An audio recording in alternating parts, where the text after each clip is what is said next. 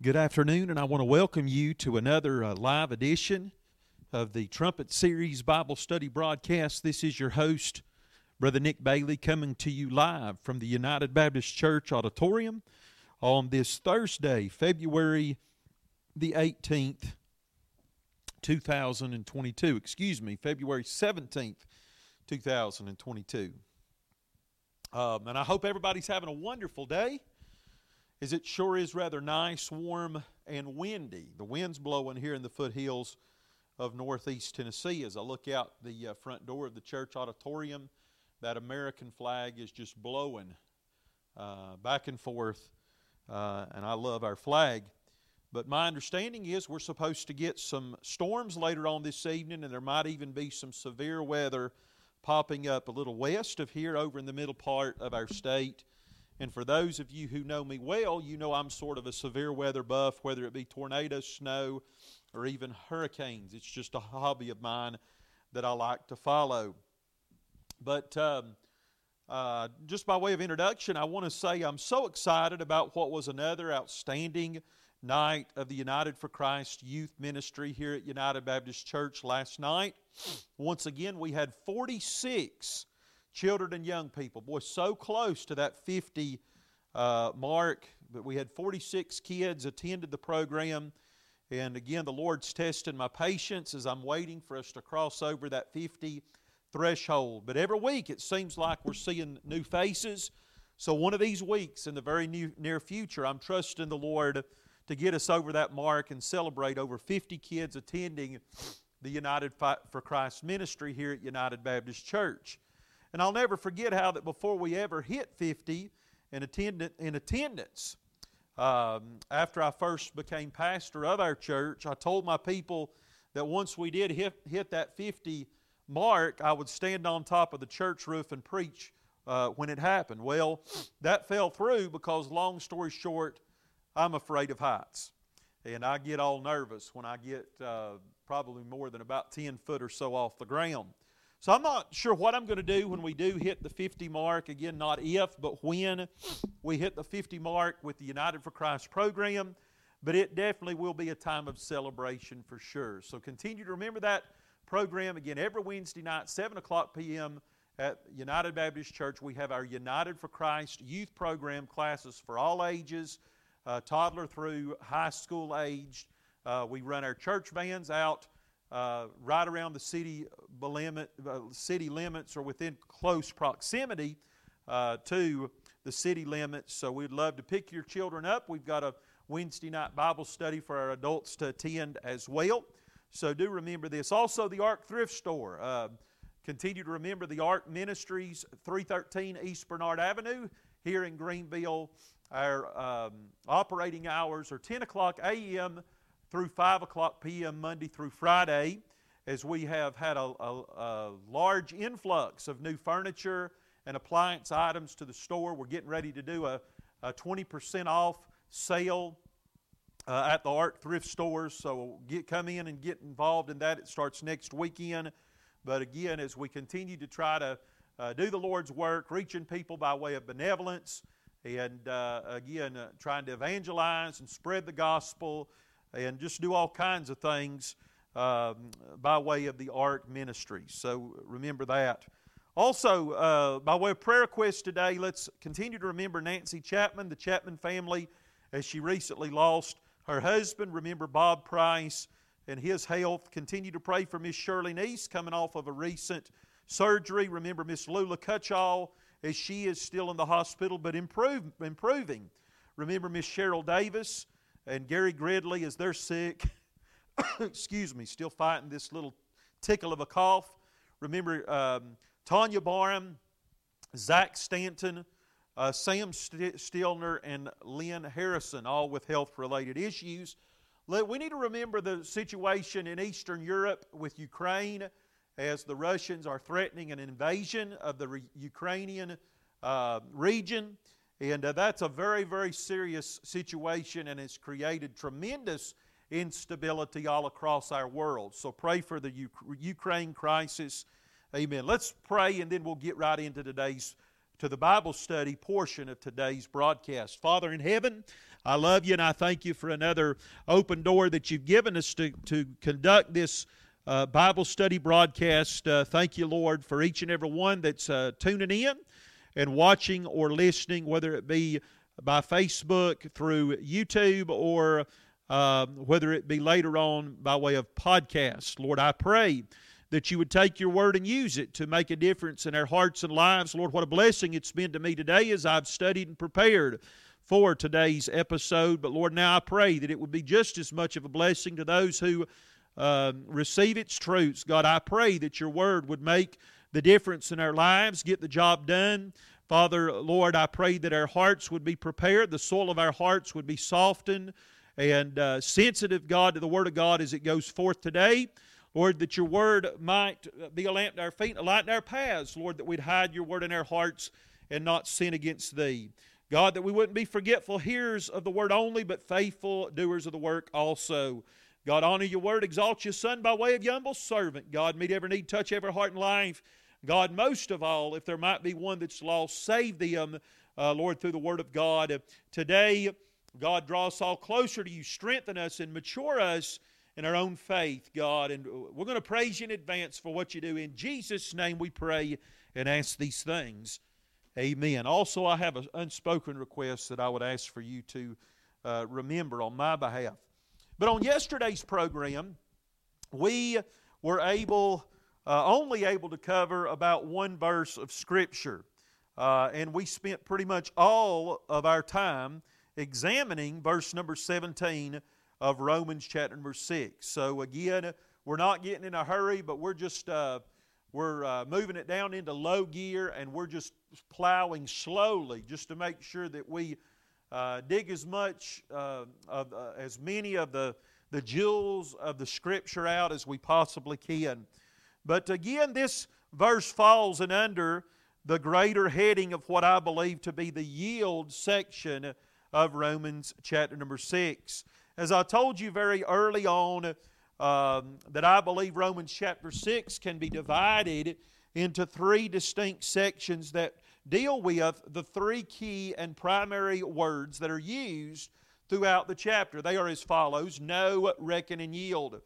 Uh, this word know is used multiple times throughout the chapter. Some things that are important for us as Christians to know and be aware of specifically regarding our identification and affiliation with the death, burial, and resurrection of Jesus Christ. But once we know these things, then we've got to reckon them, or we've got to make uh, application and implementation of those things to our everyday lives as Christian. We've got to decide and to determine on a daily basis, uh, amen, uh, amen, that we're going to apply what we know, making application of the truth of God's Word. What I know is simply not enough as it relates to the Scripture, but just as importantly, what am I going to do with what I know? But now, once we have known these things and reckoned them to our own accounts or to our own lives, we've got to then to decide on a daily basis just who or what we're going to yield. There's the third word, the word yield. The individual members of our bodies, too, whether it be sin unto death or obedience unto righteousness. We've got a choice. Uh, amen. We've been delivered from the rule, the reign, and the dominion of sin, and we've fallen, our lives now fallen under a new reign, and that is a reign of grace. To yield means to cater to, to capitulate, or to make concession towards another person or thing based upon the recognized authority that uh, individual has and over us. and over the last couple of broadcasts, we've been emphasizing the fact that when we got born again, we were delivered out from under the reign of sin.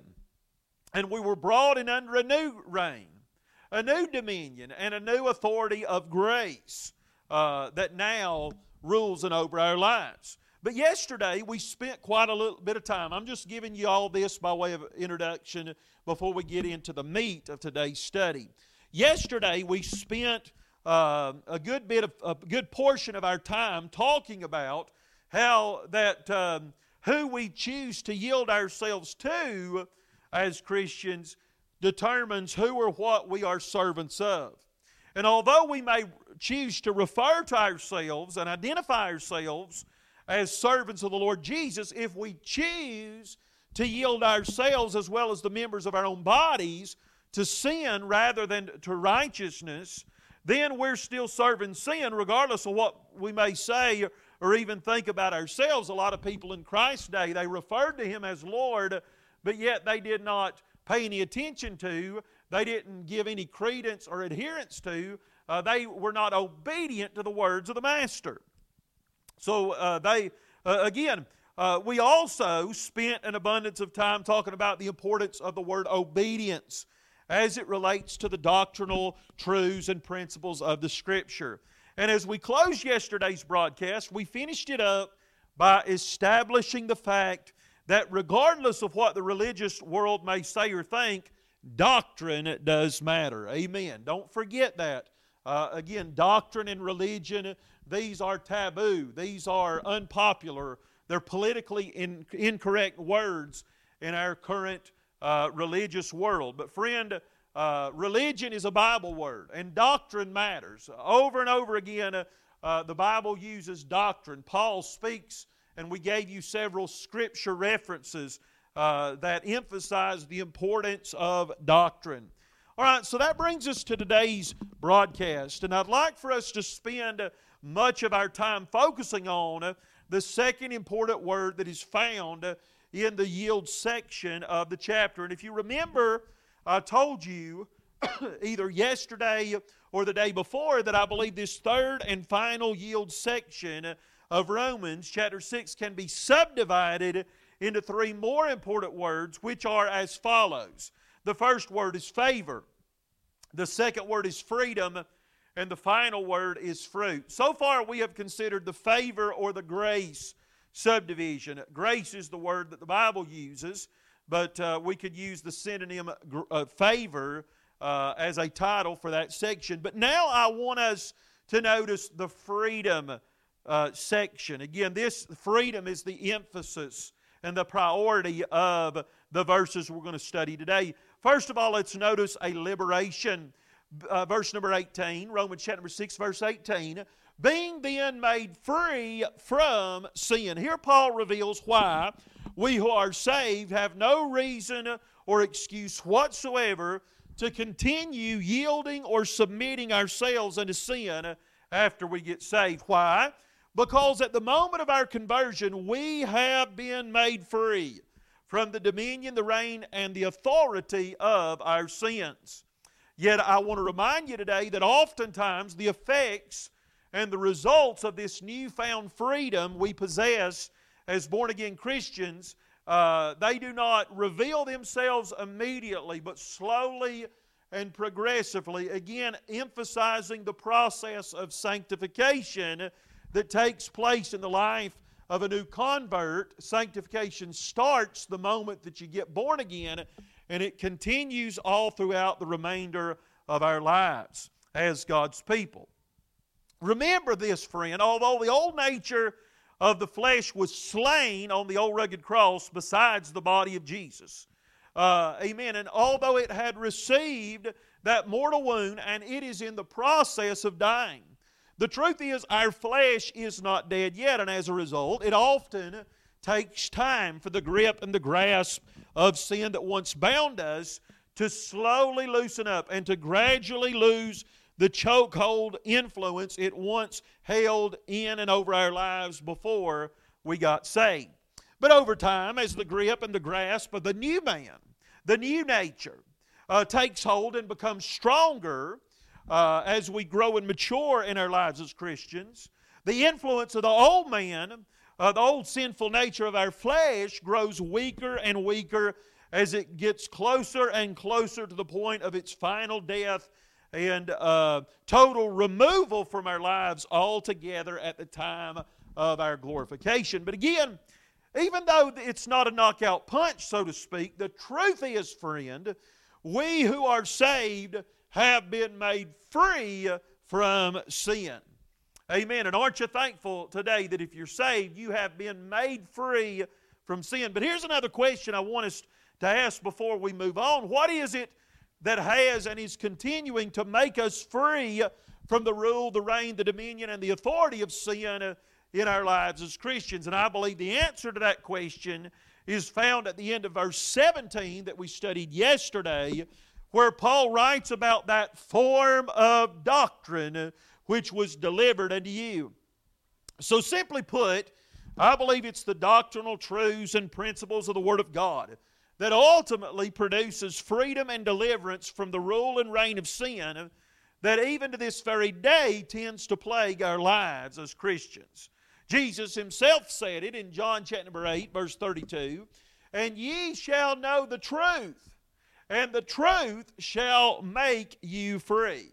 So, according to the words of Christ himself, the more time you and I who are saved spend seasoning and saturating our lives with the doctrinal truths of the Bible, the more those truths help us to gain a greater sense of freedom and deliverance from the old authority and dominion sin once had in it upon our lives.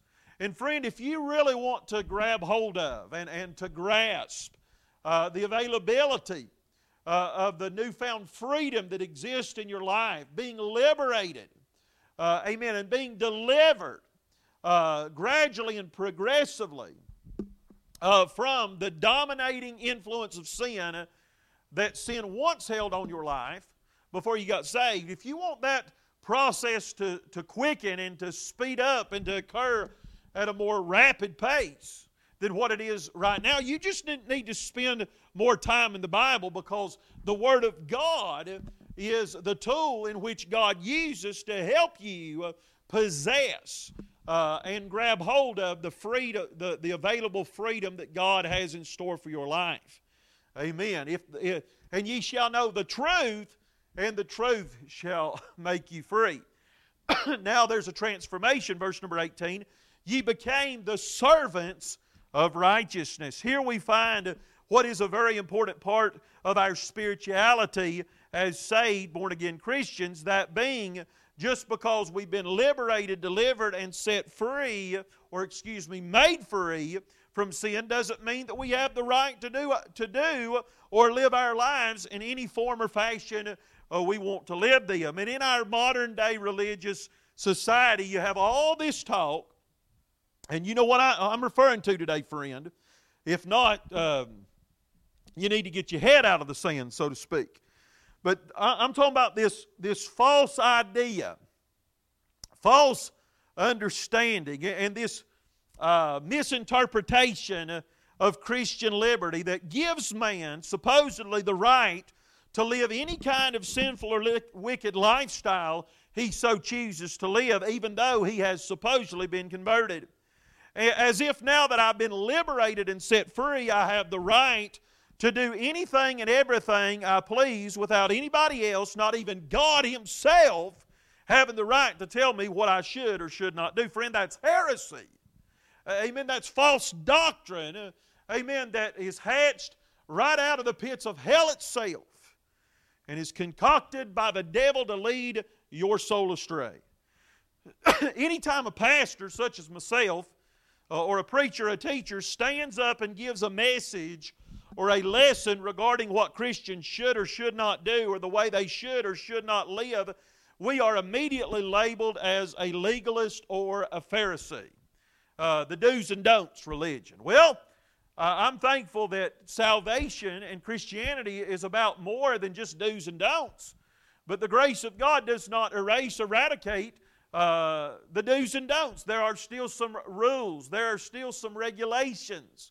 Amen. There's still some boundaries that God has set forth for my life. Uh, not in order for me to be saved, but because I am saved. Amen. But according to Paul, when I was liberated from my sin, I wasn't delivered or set free just so I could go out and live as I want or do as I please. But instead, I was liberated from sin so I could submit, surrender, and yield my life in under an entirely different yoke. Thankfully, one that is a, that is a whole lot better than the rule, the reign, and the dominion of sin I was formerly in under. Formerly in under. Jesus described that in the book of Matthew. I believe it's chapter number 11, amen, where he said, Come to me, all you that labor and are heavy laden. And I, uh, amen. and I will give you rest. Take my yoke upon you and learn of me, uh, for I am meek and lowly in heart, and ye shall find rest unto your souls. My yoke uh, is easy, and my burden is light. Friend, Christianity comes with a yoke. Amen. It comes with a, uh, a, with a reign and a rule and a dominion and an authority and over our lives. But the yoke of Christ is much easier and much lighter than the yoke of sin that once restrained us and had us bound in the bondage of our sins. But when the Lord delivered me, He did so by redeeming me, by purchasing me, and buying my life back from the rule, the reign, and the dominion of Satan. And as a result, I am not my own. I do not belong to myself. We referred to that in a recent broadcast but I have been bought with the precious price of Christ's blood, and now I am the purchased possession and the property of my Savior. I've been branded by the blood. Hallelujah, glory to God. I'm not my own.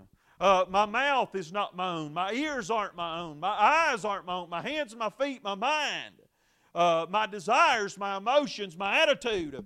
Uh, amen. They don't belong to me. They are not my property. They belong to my Savior, Jesus Christ. And He has the right and the authority to tell me how I should conduct myself as it relates to the individual members of my body. If I recognize that fact, I have no other choice but to yield and surrender myself and under the rule, the reign, and the authority of Christ, even though I have been set free from the dominion of sin and Satan. Now there's a recognition. Verse number 19 I speak after the manner of men. Here we find a very sensitive uh, and sentimental statement from the Apostle Paul as he was recognizing the challenging aspects of the truth he was trying to get across. And we see Paul doing that.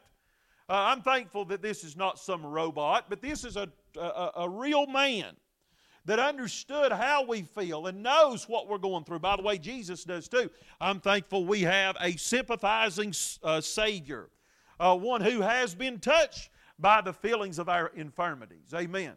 He's been tempted uh, in every way, uh, like as we are yet without sin. But Paul knew how we felt, and he understood what it is to be tempted. And what Paul is saying in this statement is something along the lines of don't get me wrong, this is what, what is supposed to, to be done. This is what we are supposed to do and how we are supposed to live, but I fully recognize that it's a whole lot easier said than done. Can I get a witness today? But the reason Paul had the authority to make that statement was because he was a man just like those in his audience were.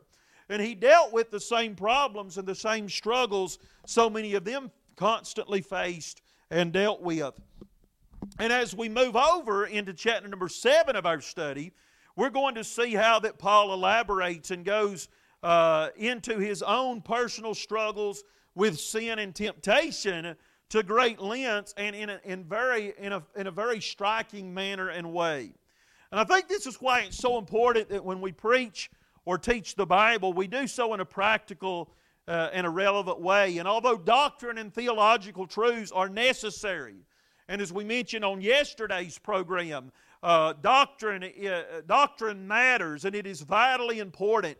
But yet, the doctrines and theological truths of the Scriptures ought to be taught in a way to where the audience is able to make personal application and personal relevance to these truths as they are presented and given out. That's why, in and through the life and ministry of Jesus, he spent an abundant and an inordinate amount of time speaking in parables. He wanted to make sure that his audience would be able to understand and apply the truths he taught uh, them to their own individual lives. Amen. So now there's a limitation, and let's uh, look at verse number 19. Because of the infirmity of your flesh. Here, the key word is the term infirmity, and it means to be in a weak, frail, or sick condition. And basically, what Paul is doing through this statement is to present our flesh in a state of weakness and frailty. But the question is just exactly what context is the apostle referring to when he describes our flesh as being in a state of weakness. And by that I mean, is he talking about our flesh as being more or less of a threat to we who are now saved? And when we consider the words of chapter 7, uh, uh, you, will, you would think that Paul might be referring to the danger and the threat our flesh still poses towards our lives, even though we've been saved and delivered from it. Maybe alongside the statement Jesus made to his disciples in the Garden of Gethsemane right before they fell into temptation when he said, Truly, the Spirit indeed is willing, but the flesh is weak. Yet, and that's true, friend. You, you know, we, want, we need to have a, a healthy respect for the reality of the, uh, the old Adamic nature of the flesh. Why? Because even though it's been slain, it's received that mortal wound. It is in the process of dying. You know as well as I do, there's nothing more dangerous than a wounded animal. Uh, amen. That animal is wounded, and the best thing you can do is avoid it and stay away from it and not get too close to it, lest you yourself become wounded by that which is in the process of, uh, is of dying. But my point is, I'm just not sure that interpretation falls in under the consistent framework of everything we've been studying over the last few verses and if we uh, consider the statement within its context, and by context, I'm talking about that which comes before and that which follows after the statement that's being made, which helps us to better understand, properly interpret, and rightly divide the word of truth. But again, rather than exalting, in its context, rather than exalting and elevating the role the flesh plays in our lives as Christians, all Paul's done over the last few verses is to devalue, demean, diminish, and discredit the power, the dominion, and the influence the flesh has in our lives now that we have been born again. And friends, can I just say, and if you don't get anything else from the Trumpet Series broadcast today, hear this. I'm afraid we Christians are guilty of giving the flesh way too much credit for the sinful choices we so often make in our lives now that we are saved. And sad to say, I can't help but wonder if more than anything else, the flesh has become a convenient excuse and a crutch to legitimize so many of the sinful choices we so often make as God's people. God forbid that you and I would use the flesh as a crutch for the decisions and the voluntary choices we commit or we make to commit willful and presumptuous sin. In reality, here in Romans 6, verse 19, Paul presents and describes the flesh as an infirmed, sickened, diseased, weak, or frail figure that is in the dying process, just like a wounded animal or a hospital patient that's been declared terminally ill, which fits like a glove or fits like a piece in a puzzle, amen, right into the context of the passage we have been studying. And although doctrine, uh, amen. So uh, again, bottom line, the Adamic nature of our old sinful nature ought to have very little, if any, dominion or authority in our lives as Christians. Why? Because it's been fatally wounded. It's in the dying process. It's on spiritual life support, so to speak. And as a result, it shouldn't have anything but a lame duck status in our lives, just like a president that's been voted out of office and is just waiting to be removed and moved out after a presidential election. Once a president has been voted out of office, waiting for the new uh, president to take, or, uh, take over, that lame duck president has very little authority. Uh, amen. Because uh, the people have more respect for the incoming president than they do the outgoing president. Amen. Now there's a procession Verse number 19 For as ye have yielded your members servants to uncleanness and uh, to iniquity unto iniquity. Verse 19. Here, Paul vividly describes the activity and the behavior of every lost sinner apart from Christ as they demonstrate a lifestyle of being in under the rule, the reign, the dominion, and the authority of sin. And that is, they are guilting those who are lost, those who are unconverted, they are guilty of yielding themselves, and particularly uh, yielding the members of their own bodies unto uncleanness. as they just continually go from one iniquity to another iniquity. Friend, that truly is the pattern of any unborn or unconverted sinner who lives their life apart from Jesus Christ. In that they display a lifestyle of using the individual members of their body to practice uh, a habitual lifestyle of sin and iniquity. I'm talking about people who simply transition from one sinful act to another, almost as if they're addicted to sin rather than righteousness. And whether it be their hands, their feet, their mouths, their ears, their mind, their emotions, their wills, their desires, they live lifestyles that can be generally characterized as wicked, sinful, and immoral. Let me ask you today what are you addicted to? Are you addicted to sin or are you addicted to righteousness? That in itself tells me whether or not you have a converted or an unregenerate nature, spiritual nature.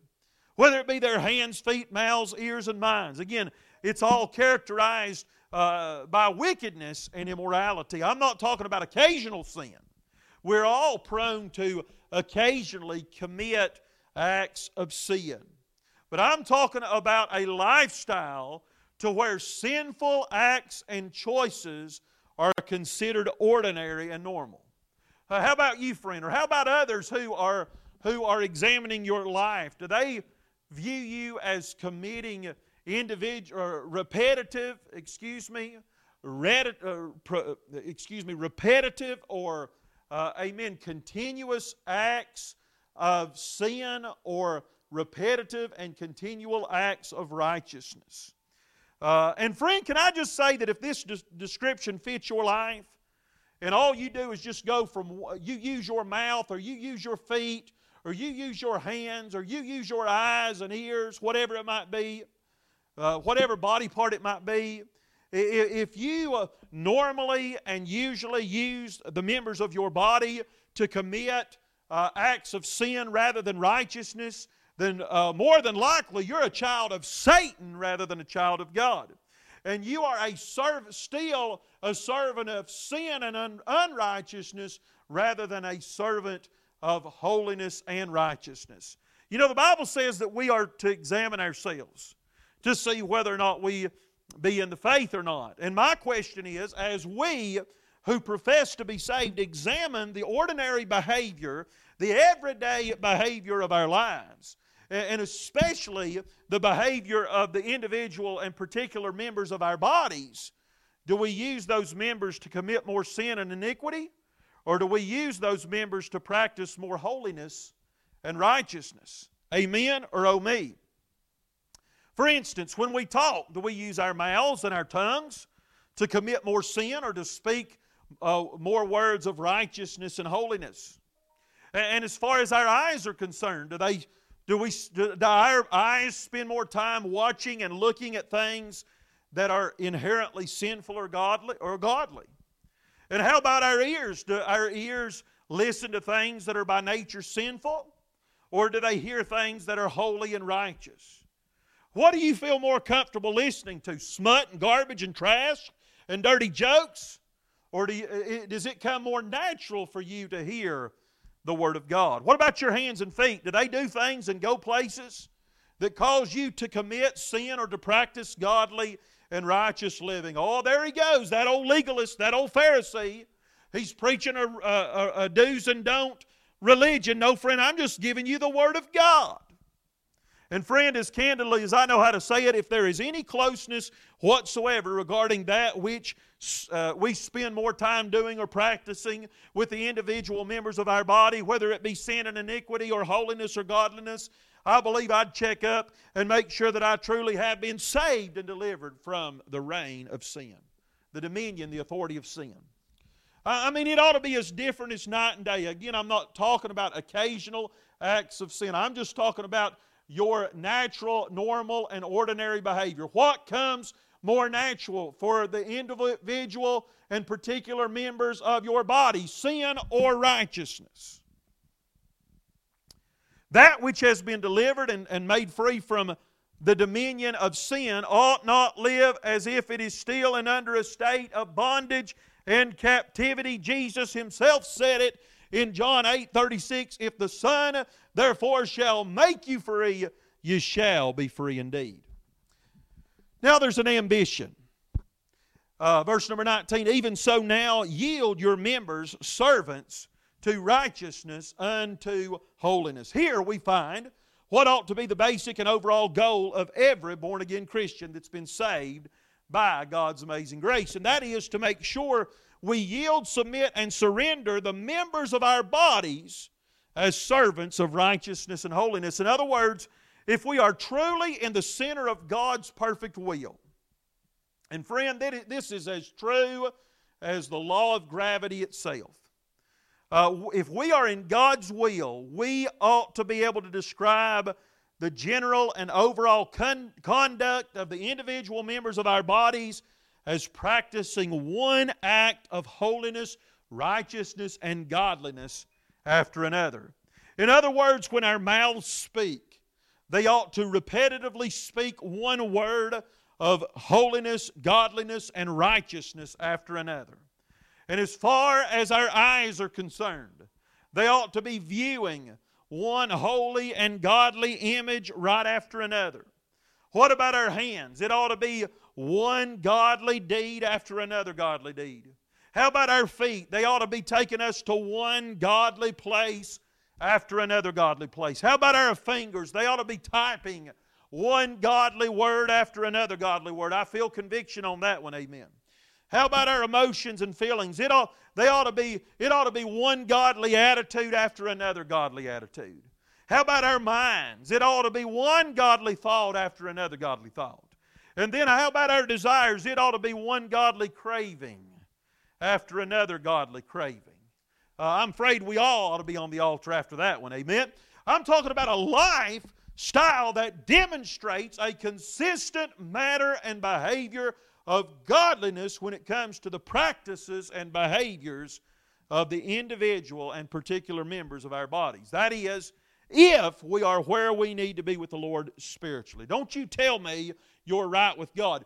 Don't you tell me you're close to God if you spend more time watching smut than you do godly things. Don't you tell me you're right with God if your mouth uh, spends more time speaking trash and filthiness than it does the spiritual truths of God's Word. Amen. Don't you tell me you're right with God if your hands are involved in uh, dirty practices and immoral behavior. Uh, amen. Rather than the things of God. Serving God and serving others. Don't you tell me you're right with God if your feet spend, spend more time taking you to uh, places of ill repute uh, that tempt you to sin going down to the bar and the strip joint rather than being faithful to the house of God. Amen. Are you right with God? Are you in the perfect will of God? If you are, the particular members of your body will habitually practice righteousness over wickedness. that's good preaching. Incapacitation, verse 20. For when we were the servants of sin, we were free from righteousness. Or the word ye. For when ye were the servants of sin, ye were free from righteousness. Here, Paul describes just how incapable and impotent unsaved people really are as it relates to their ability to commit righteous and holy acts. Now, don't get me wrong, we'd all have to admit this afternoon and acknowledge that lost and unsaved people do and certainly are capable of committing random acts of holiness and righteousness. Uh, sinners can do good things. But as far as living lives and conducting lifestyles that are consistently characterized and described as being lives of holiness and righteousness, I think we'd have to say it's impossible for a lost and unsaved man to do such a thing. Why? Because, biblically speaking, man in his natural, lost, and unsaved estate is inherently sinful and wicked rather than being good and righteous. Paul said that I know that it, within my flesh dwelleth no good thing. Amen. The heart of man is uh, desperately wicked. Amen. That's right, naturally speaking. And for a lost man, it is certainly more normal for him to yield the particular members of his body as instruments of sinfulness and wickedness rather than holiness, righteousness, and godliness. That's why it is such, you listen to me, friend, it is a waste of time to try to reform the nature of a sinner. Why? Because trying to reform a sinner's nature is like trying to get a dog uh, not to like vomit, a fish not to like water, or a hog not to like slop. Amen? See, the reason these creatures do the things they do and conduct themselves in the way they, in, in the, the manner in which they do, is because the things they do are according to the nature that dwells within them. And uh, naturally speaking, a dog likes vomit. Naturally speaking, a fish likes water. And naturally speaking, a pig likes slop. And you are wasting your try- time trying to remove uh, that nature uh, or to try to train uh, the nature of that pig, that dog, or that fish to do something differently other than what comes naturally to him. See, the only way to change the actions, the choices, and the conduct of a person or an individual is to change the root cause of the actions.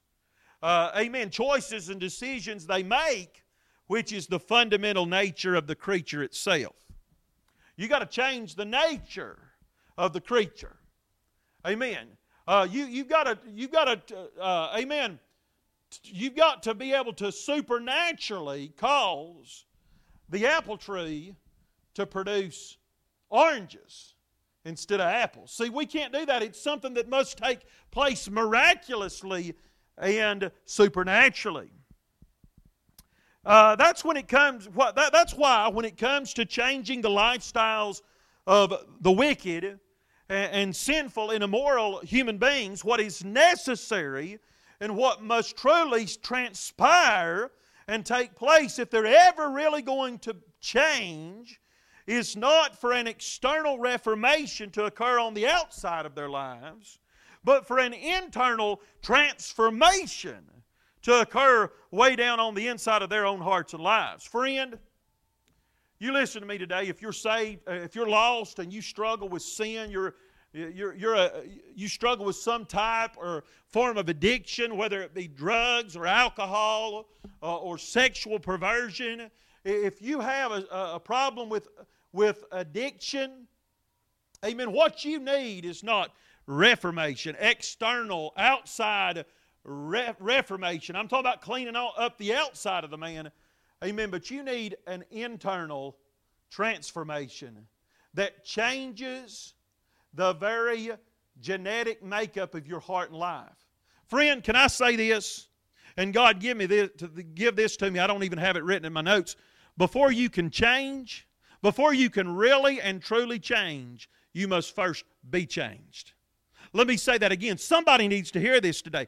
Before you can ever really and truly change your life, your life must be changed. For you can change your life externally on the outside, your life must be changed internally and on the inside. And you can't do that for yourself. Dr. Phil or Oprah, amen. Uh, or or uh, AAA, Alcohol Anonymous, uh, cannot. Or NA, Narcotics Anonymous, can't change you internally. They, they may be able to uh, clean you up and make you look better on the outside, but you're still that same uh, messed up, mixed up reprobate on the inside. Before we can ever change on the outside, we must be changed on the inside. Uh, and what, uh, what people need today is not an external, outward reformation. They need an internal and inward transformation uh, that can only take place by the Word of God and the Holy Spirit of God. Miraculous, supernatural. You cannot change yourself. God must, cha- must change you. And when He changes uh, the nature of your heart, life, and soul, amen, it'll become normal for you to clean yourself up on the outside after He cleaned you up first and foremost on the inside. 2 Corinthians 5:17. This takes place at the time of our conversion, at the point, the time, point, and place where we are birthed, literally birthed spiritually into the family of God. 2 Corinthians 5:17, therefore if any man be in Christ, he is a new creature. Old things are passed away, behold, all things are become new. I once was dead, now I'm alive. I once was lost, but now I'm found. I once was blind, but now I see. Hallelujah, glory to God. I'm thankful that I know what it is to be changed. And now I can change. So that's positionally speaking. We are changed at the time of our new birth. But then, practically speaking, it takes place that change, that transformation, that internal transformation, that supernatural miracle uh, occurs on the inside that will eventually and ultimately be revealed on the outside. It takes place every single day in our lives as we yield the individual members of our bodies under the new reign, the new rule, the new dominion, and the new authority we, we are now living in since we have been converted. Paul wrote it like this Boy, I've been having a time today on the trumpet series. Hallelujah! Thank God for His precious and holy word. Romans 12, 1 and 2 I beseech you, therefore, brethren by the mercies of God that you present your bodies a living sacrifice. See, the individual members of your body, a living sacrifice. You're sacrificing, you're submitting, you're surrendering the members of your body individually unto the Lord each and every day, holy and acceptable unto God, which is your reasonable service. Why is it reasonable? Because you don't belong uh, to yourself. Amen. You've given, you've relinquished all your rights as a person. You went, amen, you went from being under the bondage and the rule and the reign, the dominion, the authority of Satan and sin, and now you have a, a new reign that dominates and controls your life, and that is the reign of Christ, the reign of God's grace. Amen. Uh, so again, you're not your own. You, are bought with a price. You've been branded by the blood of Jesus. You are the purchased possession that belongs to the holy God of heaven. But here it is, and be not conformed to this world, but be ye transformed. See, reformation uh, is conforming our lives. Uh, amen. But listen, but be ye transformed internally, not conformed externally, but transformed internally and on the inside by the renewing of your mind every single day, not just once, but every day your mind needs to be cleaned up and cleaned out that ye may be that ye may prove what is that good and acceptable and perfect will of God. Friend, the will of God for His children is not for them to yield the particular members of their body to a rule, a reign, or a dominion of sin that they've been delivered uh, out of. But I assure you, the perfect will of God for every one of those who know what it is to be saved is for them to yield, submit, and surrender, surrender the particular members of their body on a daily basis to the newfound reign of grace and the reign of Jesus Christ that they are so blessed and privileged to, be, to now be in under. So here's the question as we close uh, today's, uh, amen, wonderful edition and episode of the Trumpet Series. Whose reign are you living in under? And under what rule are you habitually and consistently submitting and surrendering the particular members of your life towards? Are you uh, yielding yourself to the reign of sin and of death? Or are you surrendering your life daily and the members of your body daily under the reign of righteousness through Jesus Christ our Lord? Father in heaven, I love you. I thank you, Lord, for what has been a wonderful episode of the Trumpet Series broadcast.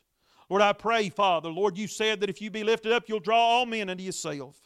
Lord, would you just enlarge our coast today?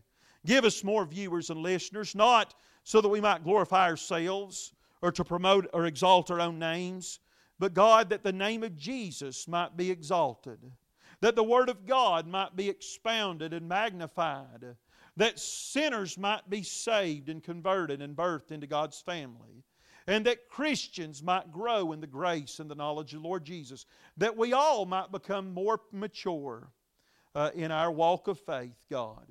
Lord, I love you and I thank you and I praise you. Thanks for giving me the ability, the opportunity, uh, and the privilege, Lord, to conduct this ministry, uh, not according to our own will, but according to thy will. Lord, we love you and we'll praise you and we'll give you glory for it all. We ask it in Jesus' perfect, holy, and righteous name and for his sake. Amen. God bless and have a good day is our prayer.